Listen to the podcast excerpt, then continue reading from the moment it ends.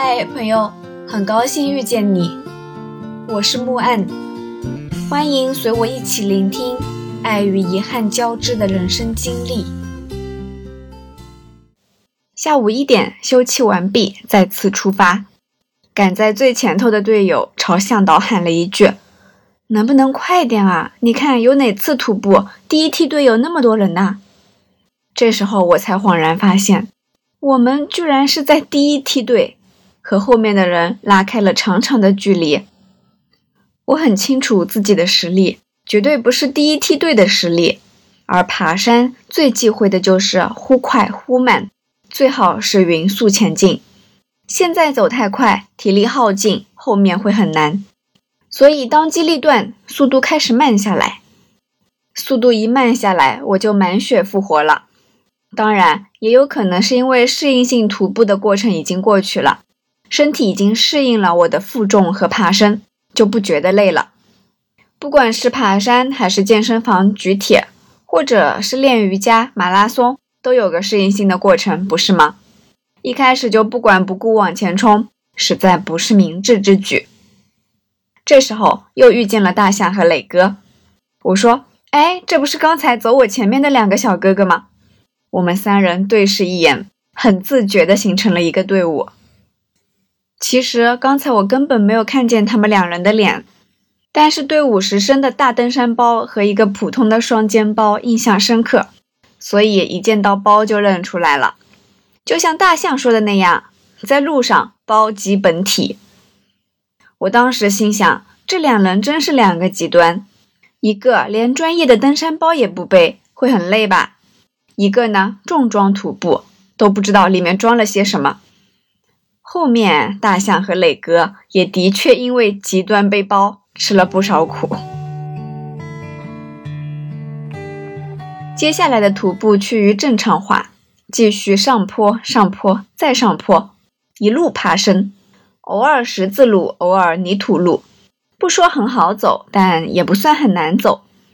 刚才吃午饭的休息站其实是一个分岔口，左转可以直接到铁蹄峰，直行先到九龙山，再到铁蹄峰。我们的路线是先到九龙山，虽然路长一点点，但是平坦一些，好走一些。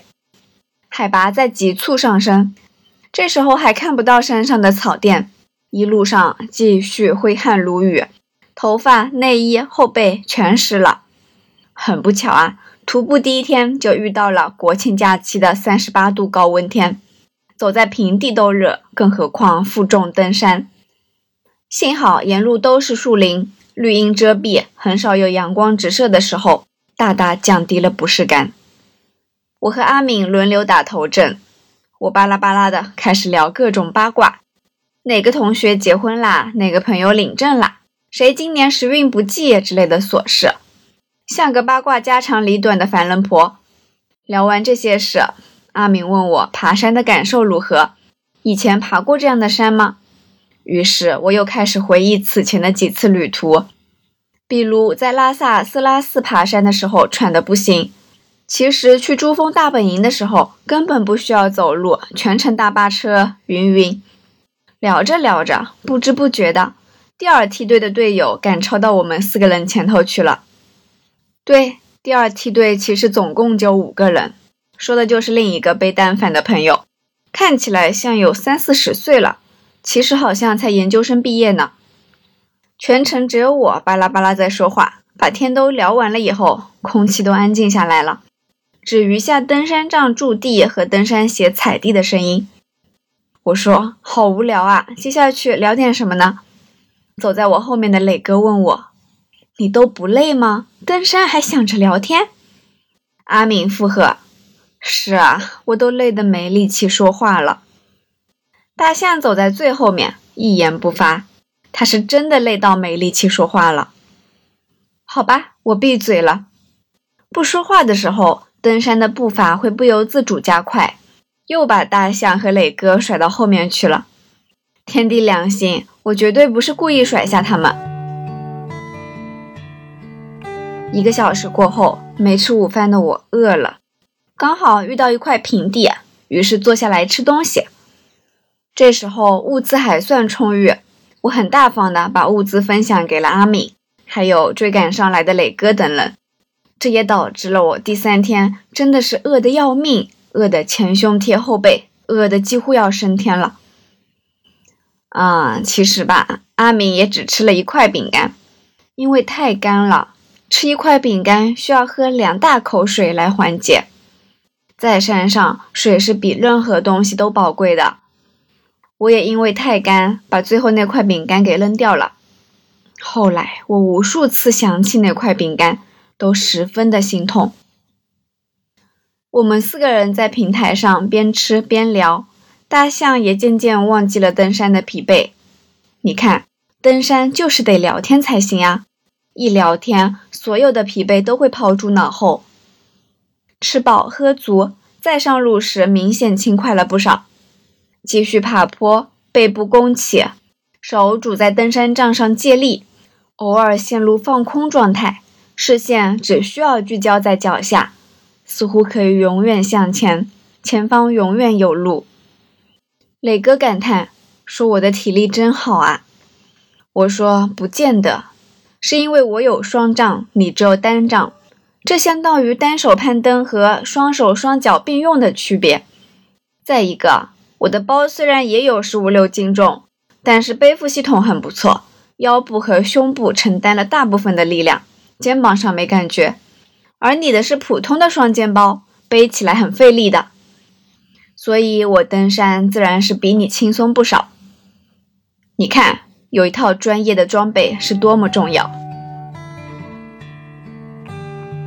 下午三点，终于走出山路，到达了高山草甸。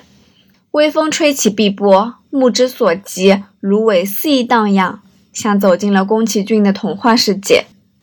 放眼望去，一望无际的高山草甸，特别特别美。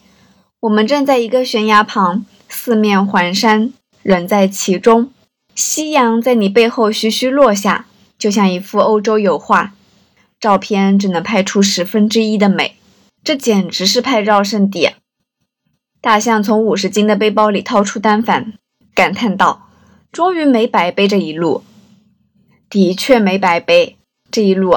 他是一个十足的合格的摄影师，给我跟阿敏还有磊哥拍了很多非常非常优秀的照片，每一张都可以当微信头像那种。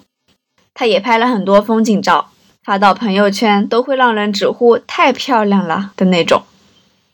但是唯一小小的遗憾就是，没有人给摄影师拍照。下山的时候，他一翻相册，咦，怎么没有我自己的照片？我们其他三个人纷纷沉默不语，相视偷笑。停留半个多小时，继续上路。到了高山草甸，一路上的美景就很多了，处处可见随风摆动的芦苇，在哪儿一站都是一张大片。一个人一旦拍起照来，就没有时间观念。背单反的摄影师更甚，一来二去，大象和磊哥又落到后面去了。我一看时间，这时候已经四点多，深感时间紧迫，收起手机，继续往前走。到了客栈才知道，大象那时候并不是在拍照，而是他拉肚子了。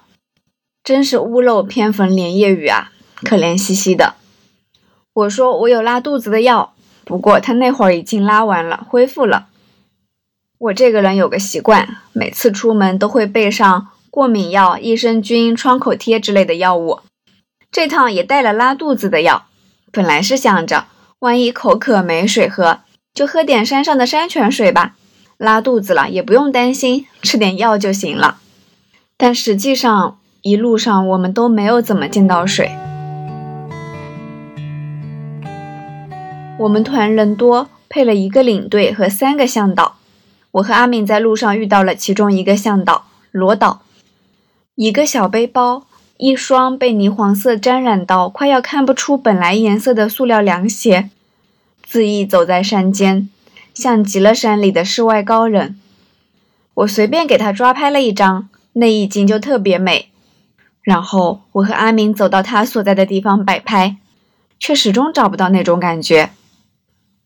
这一路上，他那双鞋子成为所有人的焦点。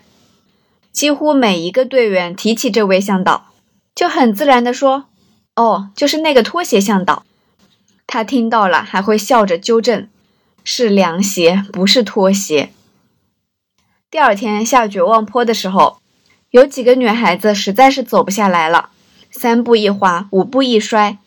有人说她的鞋子穿的不对。这时候，罗导笑嘻嘻的亮出了自己的泥黄色凉鞋，说。鞋子不是问题啊，你看，众人都哈哈大笑。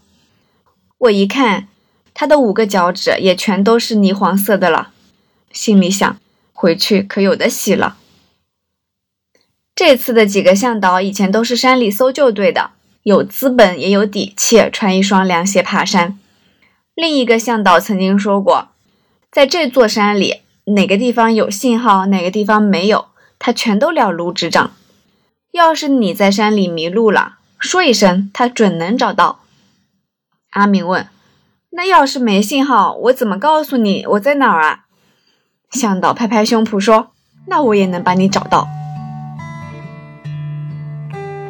路上有一个吃八宝粥的人问罗导：“到客栈还要走多久啊？”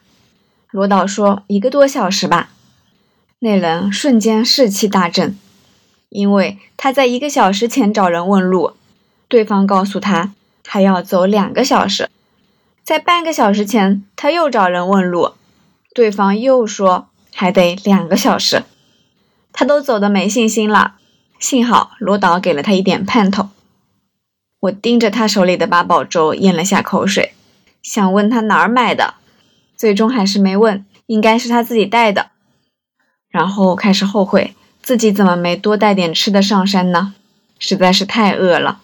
我问罗导：“您看我们处于队伍中的哪个位置啊？”他说：“中间吧，前队已经有人快到了。”我心中一凛，继续问：“那您看我们能在太阳下山前赶到客栈吗？”他摇摇头：“不一定。”我的心中又是一凛，因为我们没有带头灯，走夜路很麻烦的。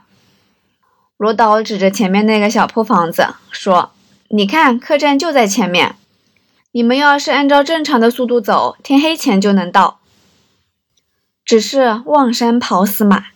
后来又过了一个小时，在五点多，日落时分，徒步九公里，历时五个多小时，爬升一千一百米，我们抵达了今晚的住宿点——铁蹄峰客栈。那一刻，晚霞氤氲。”红光万丈。